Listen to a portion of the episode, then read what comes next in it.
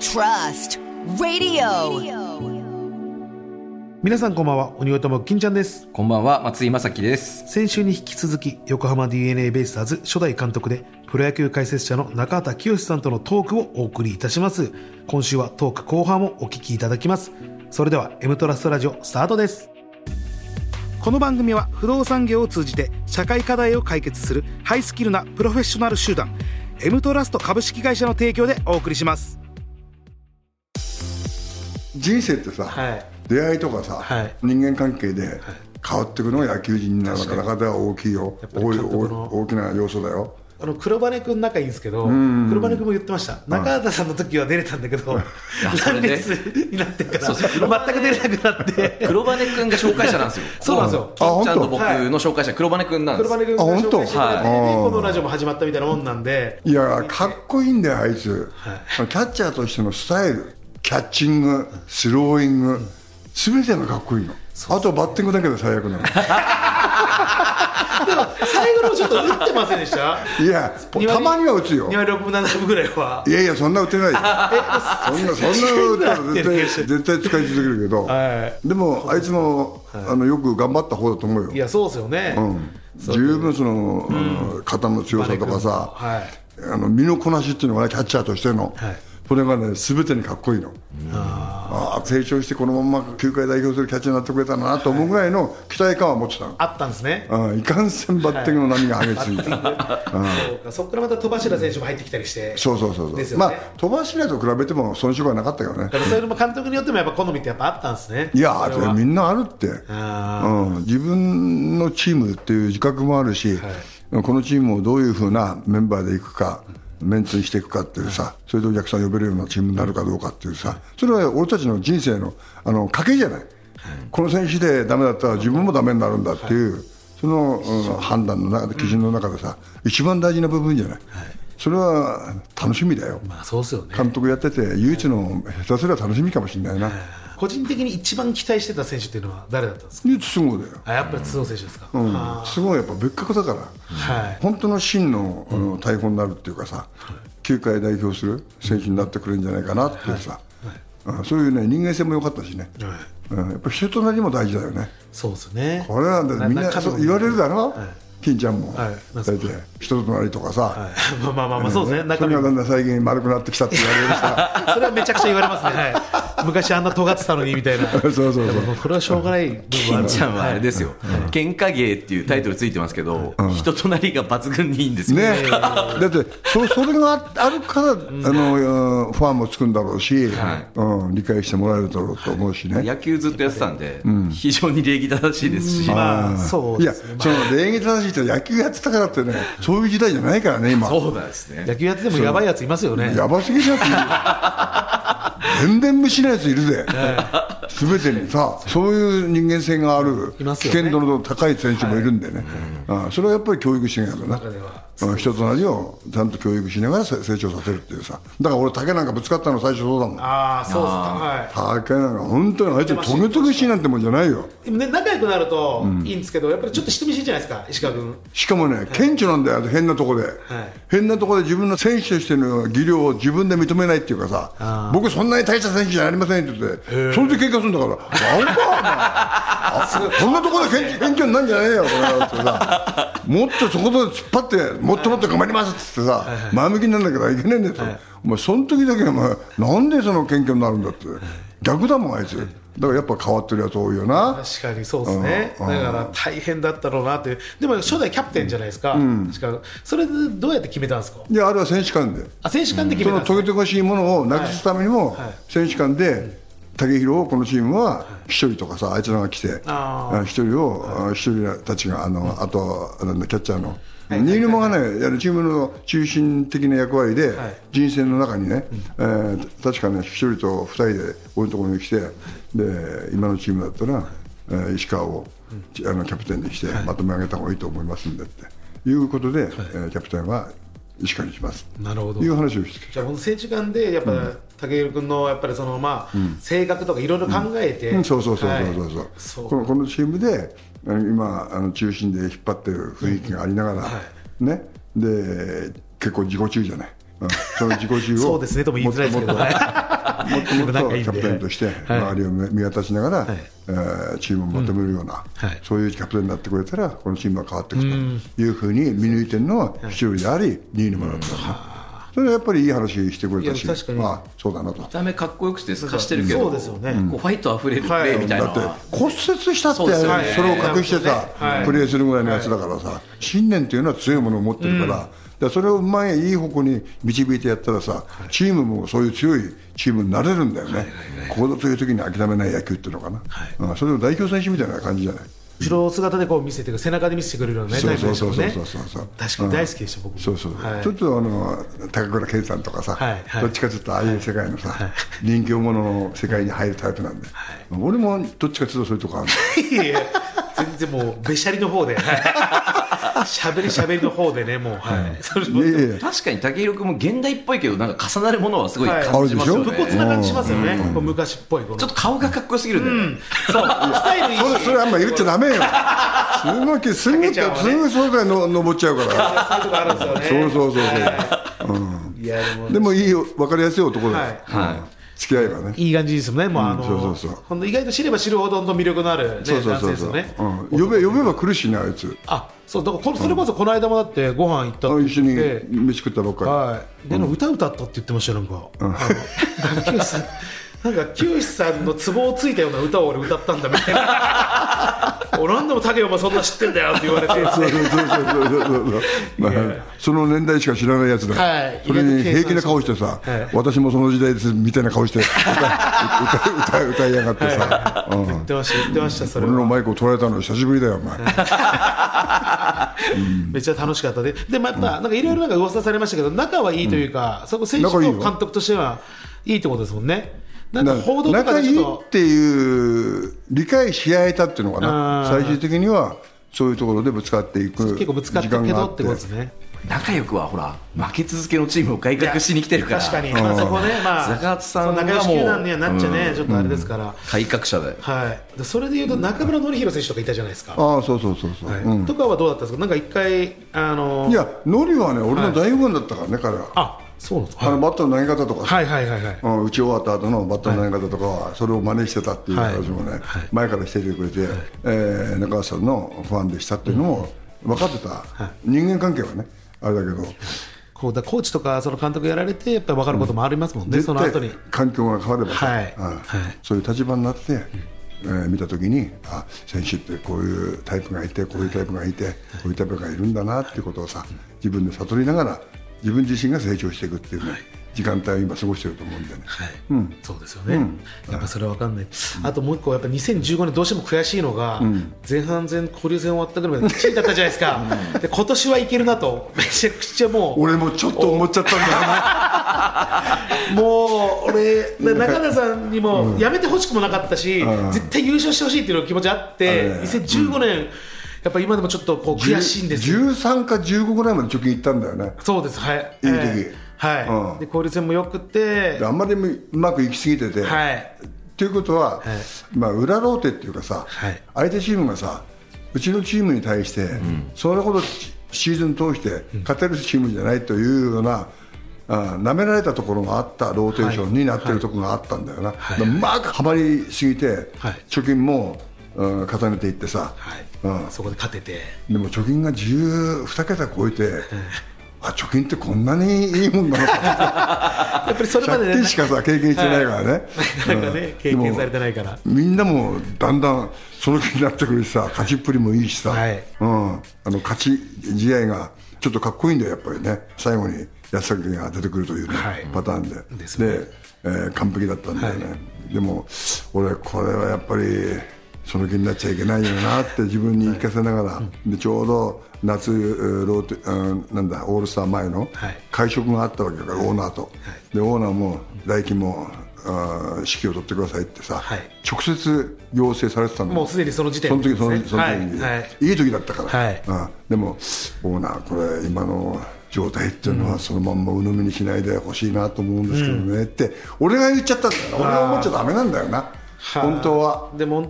んでもその状況で、やっぱり清さん的にも、あれ、このまま行くのかなって不安というか、このままはいやいやうまくいかねえだろうなっいてやちょっとあまりにもあさそういう環境に慣れてないっていうのもあると思うんだよな、はいはいうん、半分気持ちはさ、うん可能性あるよな今年な絶対来るよなとかいう気持ちと、それからいやーこんなに強いチームじゃねえよな ってさ自分のチームを疑ってしまうところもあったんだよねそのねあの狭間の中中にいてさ、で監督続投の要請された瞬間にさ、ああでもこのまますんなりいく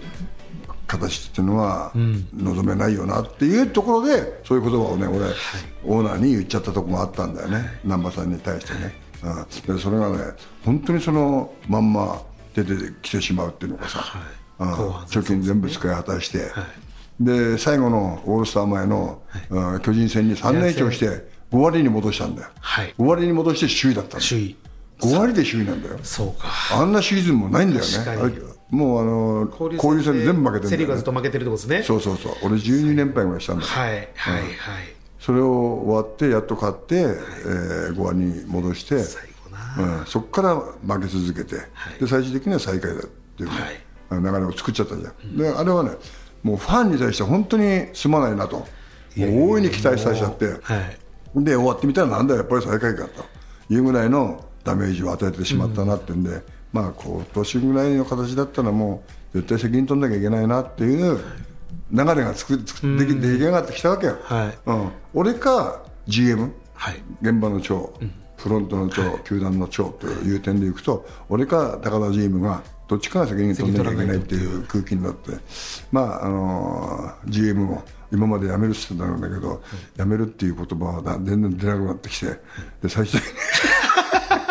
あそうだから 俺俺がけじめつけなきゃいけないなという流れで。ね、やっぱり女の成績に、まあ、途中がなって、結局やめるという決断をされたそんうですだねねもうもうタイムリミットだったんじゃないでチームもほらそんなに恥ずかしいチームじゃなくなってきて、はいうん、これからあー戦えるチームになっていくなと、はいい、うことで最後に、ほら記者会見じゃないけどロッカールームで選手みんな集めてで最後に言わせてもらったんだよね、みんなの前で、あもう胸張って勝てるチームになってるし、みんな分かるだろう手応え感じてるだろうって、うん、あとはもう時間の問題だしその目標っていうのを目の前に来てるってことを確信しながら戦ってくれよってお願いして俺は終わってったわけ、いやーそうだあの4年間がやっぱあってこその今はね、人気のチームになりましたから、んいやいや本当にいや本当本に当よにかった勝でちすへよね。の期待というか、で、もう、僕からしたらもう人生の恩人ですよだって前半戦首位とかないですもんねだってそんなのいい今はもう年間3 4 0試合やっぱり現地見るんですけど、その礎を作ってくださって、本当に感謝しかないです俺でも一番楽しかったのね2年目2年目、2013年ですかそうそうそう、はいあの苦しいさ1年目のチームから、点が取れるという喜び、野球ってやっぱり点取れなかったら面白くねえよな、そう面で白すくねないですね本当に監督やっててね、 それはそうであすのいきね。なりノーヒットノーラン食らったじゃん、前年から1年目、はい俺、あの怖さ、あれあればね、後の負け方なんて全然怖くないな、うんやるだけやって、だめだったとしょうがない、勝負の世界だからって割り切れるんだけど、でもそれがね、2年目になったら真逆の野球になるわけよ、はいブランコとかさ。ブランコ言いましたね。はい。あのブランコはいい選手やったななんかライライトゴロありましたよね、一 回ね。ブランコ懐ね。立派な笑いとこ ろ立だ派な、はいちゃんとしたやつ。それから俺、あのオールスターまでに30本のホームラン打ったんだよね、彼あがあ、そう。それも内容がね、一番いいところで打ってんだよね、ゲゲゲームを逆転してくれたりさ、なんかするって、だからスタンドとファンと一緒になっていく空気っていうのはね、ブランコがいてくれて作れたはといは思う、い一番は。はあ、やっぱそうですね、中日から来て、すごい活躍でしたもんね、ブランすごコ。かった、あと盛り上がったのは、俺の講義だね、抗議。あのあの退場劇になる。あーこういうのさイメージすごいありますあれさ、なんで清志コールが生まれた時に確かにいやで俺、もちょっと出なきゃいけないなって空気になってきたね。うんでもあれやっぱりめちゃくちゃと戦う闘志というんですか、前に出るので僕らもこうぐっとこう引き寄せられるものありまいやしたそれね。こそ血管3本ぐらい消えてたからね。い、や、マジに。今でもたまに見ますもの、YouTube とかで。あるサードに行って、攻撃あと、阪神戦のクロスプレーの最後、サヨナラになったやつあったじゃないですか。あれさ、よく見たらしらけるよな。はいあれもうゲーム決まってんだからさ。まあでもそそれ以外で、ずーっとあそこで盛り上がってるの一部だけ。 はいはいあとみんな死ぬ。大騒ぎしたりなんかしてんのにさもう確か最後バネ君なんですよね、キャッチャうんー、そうそうそうでタイミングはアウトなんですけどバネ君のタッチちょっと甘いんですよねあれ緩いんだよな後で見るとちょっとタッチしきれてないんですよ優しいんだあいつの人間性なんだで足がちょっと入っちゃってるっていういやでもまああれはやっぱりもう中田監督のあの抗議やっぱあれは一個のベースだと見ものというかそうだな注目ポイントでしたから僕らは中はい清志コールは起きないだろう、監督だいやすごかったっすよだら監督でさ、名前で呼ばれる監督なんか、今だかったらね、いないだろう、確かにいないですね俺しかいないと思うよ、で清志清志ってすごかったですからねそれが俺はまた嬉しかったけどね、うん小学生からも言われたから、 清し清しですよね。だからあとかっこよかったらやっぱその手を使わずに胸で抗議する ってそういうそうそこのうそうはそう、手も足も出してませんよ、い胸でこうね胸で体当たりしてるだけだけなんだけど、 暴力行為って出るじゃね、あれ、はいはいはいあれなちゃんと見てさ、判断してほしいよな。喜びも全力で表現さいや全力れてでそるうイメージと、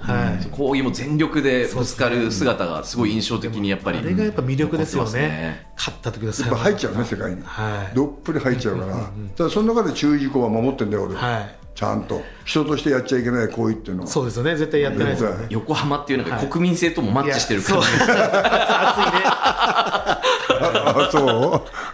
あれ上品なんだよね、まあどこがですかとも言いづらいですけど横浜の方々ってねまあまあまあまあ結構ねあれだから金ちゃんどこなんだ横浜なの僕あの東京の板橋なんですけどなんで板橋で横浜なんだいやだから、そうだから本当、中あ田清さんそうかそうかそうがか大好きで、あーはそうい、か追そっかうけみなんなから言われるんですよ、この間、うん相川亮司さんも来られた時にも、えー仕事欲しいから横浜ファンって嘘ついてるだけでしょっていう、そのあんまり芸人で横浜ファンっていないんですよ、そんなあに。そう、はいうん最近増えてるよでもでも最近はちょこちょこいるんですけど、うんあのーそうですね、芸人っていうくくりだとあんまりいなくて、あ本当そうなんですよ。その横浜ファンクラブ作りなさいよいやだから芸人今の、いろんなところちょっとやろうかなと思って、アメトークっていうまあ番組あるんですけど、あーそこで横浜ベイスターズ大好き芸人やりたいなとか、そういう話してるんですよ。あ本な当んあかれちょっやっとてほしいね、はい、ぜひ清さん来てくれたらね、アメトーク俺出ていた俺だいたら、はいやゲストの方でいいよ こっちで見て見てる方でさ、めちゃくちゃ嬉しいですけど、いや、そうなんですよ、だからそれこそ本当に、まあ、清さん大好きでそうだったんですけど、あの福島出身じゃないですか、で道のく兄弟さんのうん講演会長からかやられてます。ええ道の兄弟なんで知ってんのえ僕あの、うち父親があの50年売れてない演歌歌手やってるんですよ、親父さん金ちゃんっていう、ローマ字金ちゃんっていう、でうん道の兄弟さんとめちゃくちゃ仲良くて、本当かよ俺会ったことないよ、俺道のくの応援団長で長いよですよ付き合いねは、それこそ池袋のなんかメトロポリタンかなんか行ってる時とか、うちの母ま親だとか行ってばっかりだあよ年末本当ですかでも何年か前のなんですけど母親とか父親とかも結構行かせてもらって、えー、じゃあ会ってるはずだな、そうなんですよ多分ご挨拶をさせてもらっててあの母親は写真も撮ってでうちあの俺と買ってながらうち実家があの居酒屋やってるんですね、居酒居酒屋屋もあはいーで常盤台ってとこやってるんですけど、うん店内にそう清さんとうちの母親が写真写ってるのもちょっと飾らせてもらってて、本当かよそうなんですよなんだ呼んでくれ よ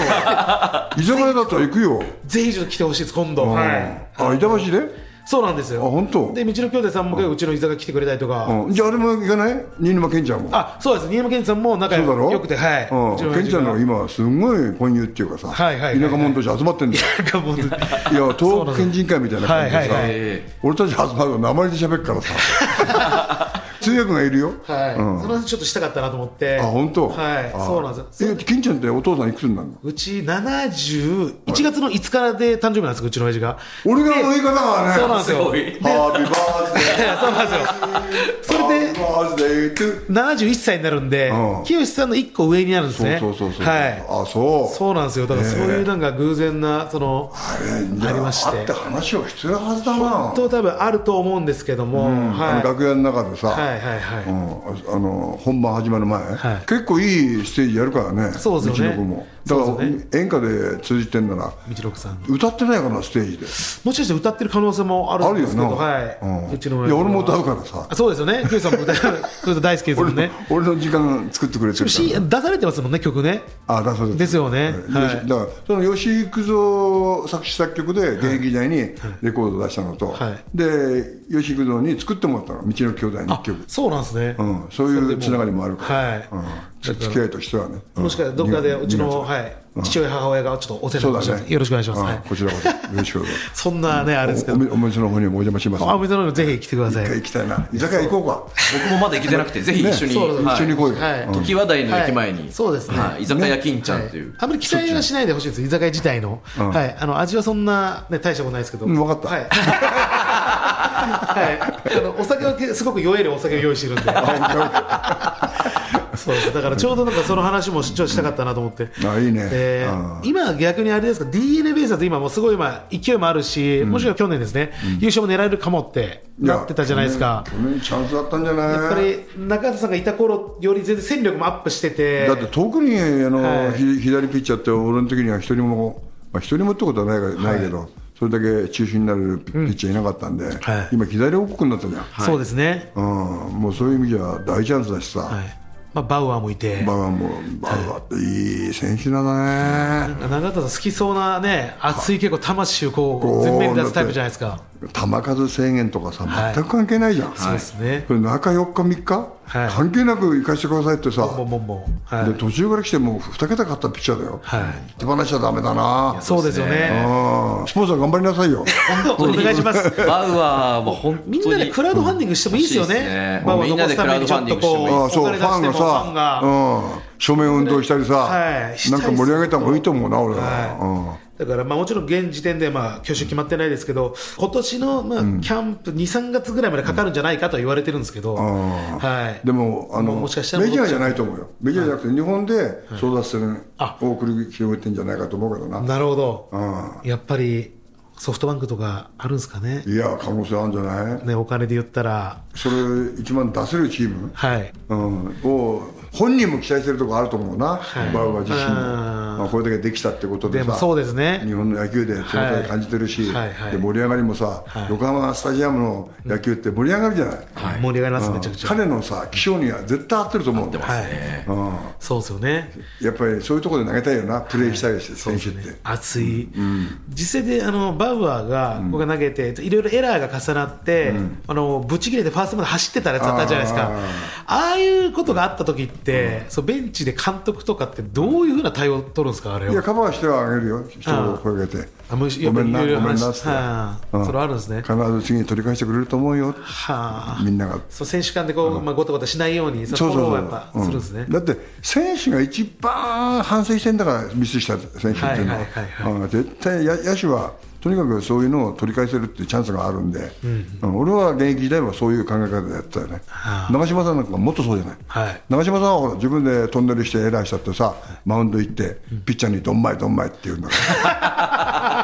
ああいう感覚でないとさすごいですね。やっていけないんだよああ、ミスターだな。いやそこがやっぱりちょっと違うね、うん、やっぱりミスしても切り替えていくっていうことをやっていかない、そこと大事で野す球ねの世界は、はミスとは付き合いなきゃいけない世界だからさ、うんやると思ってやってるやつはいないから、うんそう僕も聞きたいのが中畑さんすごい信念が強くて、責任取られるすごいかっこいいと思うんですけど、なんか落ち込んだりとか、切り替えるとか、意識されてることって日常だとあったりされるんですかいやだから今言ったような長嶋さんの、うんスタイルとかさ、はいとにかく悪いこと思ったら悪くなるのよ人間ってマイナス思考だから、どんどん落ち込んでいってで元気じゃない姿を見せるっていうのは嫌なんだけどね、はいでも人間って弱いじゃん、はい、うんそうそですの弱さをどう切り替えて、えー明るく生きれるかっていうのは、でも近所なんかまさしくそうじゃない、はいその怒りを、あのねはい表現しながらさ、それで切り替えていくっていうようそなうですねところを自分でコントロールしてるわけじゃない、はいでもその考え方一つでいい方に変えられたら、こんなに人生楽しいことないんだよね、だからその考え方一つを自分の世界の中だけでなくて周りにも俺こういうところで今しんどいんだよなとか、いういうことを理解してもらう仲間が何人いるかで、半分になり、3分の1になり、どんどんどんどん自分の苦しみを和らげてくれるっていうのかな、はいうんそういうふうな努力はしてるかもしれないな、うん、マイナス思考にななって暗くならない自分を作っていくっていうのかなそのための人をうまく利用するっていうのかなこうなんかルールってあったりされるんですかこう、うん選手でも、こう12時またいだら忘れるとか、なんかこういろいろ言う方いらっしゃるじゃないですか毎毎日こう例えば2012年から監督されて、もう怒りもあるでしょうし、悲しみもあると思うんですけど、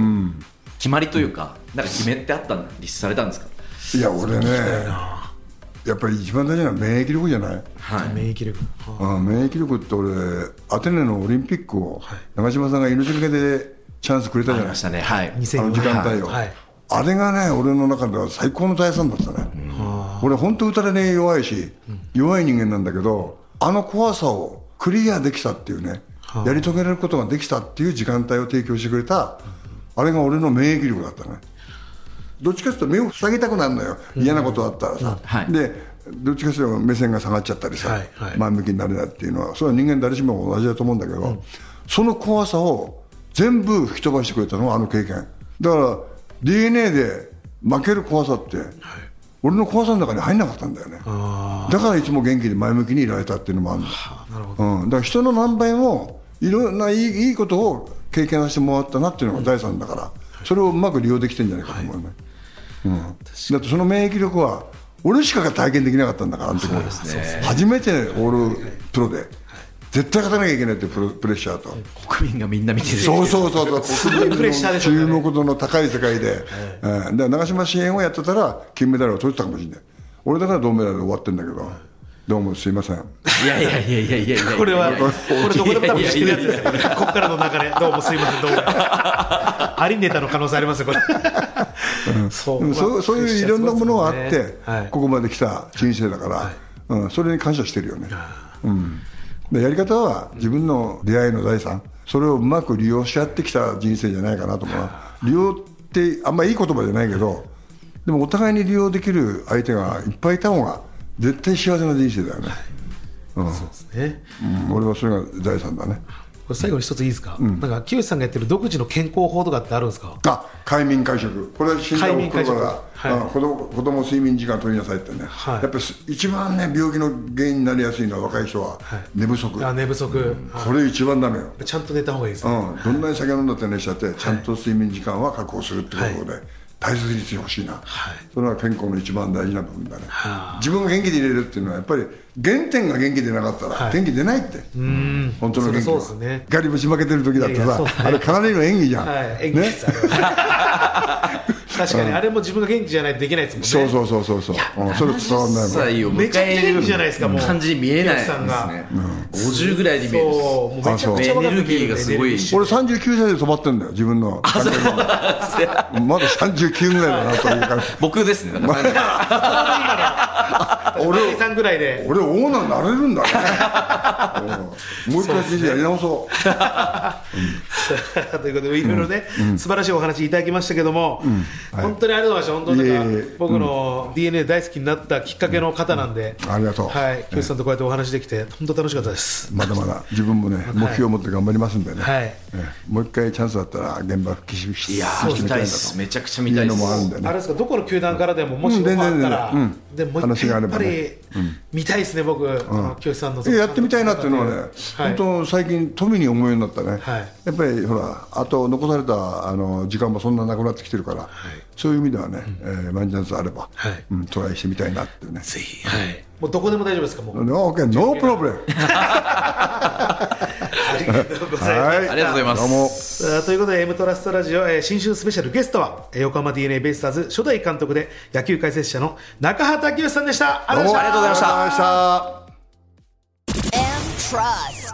M Trust Radio. M トラストラジオエンディングのお時間です今週は中畑清さんとのトーク後半をお聞きいただきましたここまでのお相手はお庭でも金ちゃんと松井正樹でしたそれではまた来週,、また来この番組は不動産業を通じて社会課題を解決するハイスキルなプロフェッショナル集団 M トラスト株式会社の提供でお送りしました。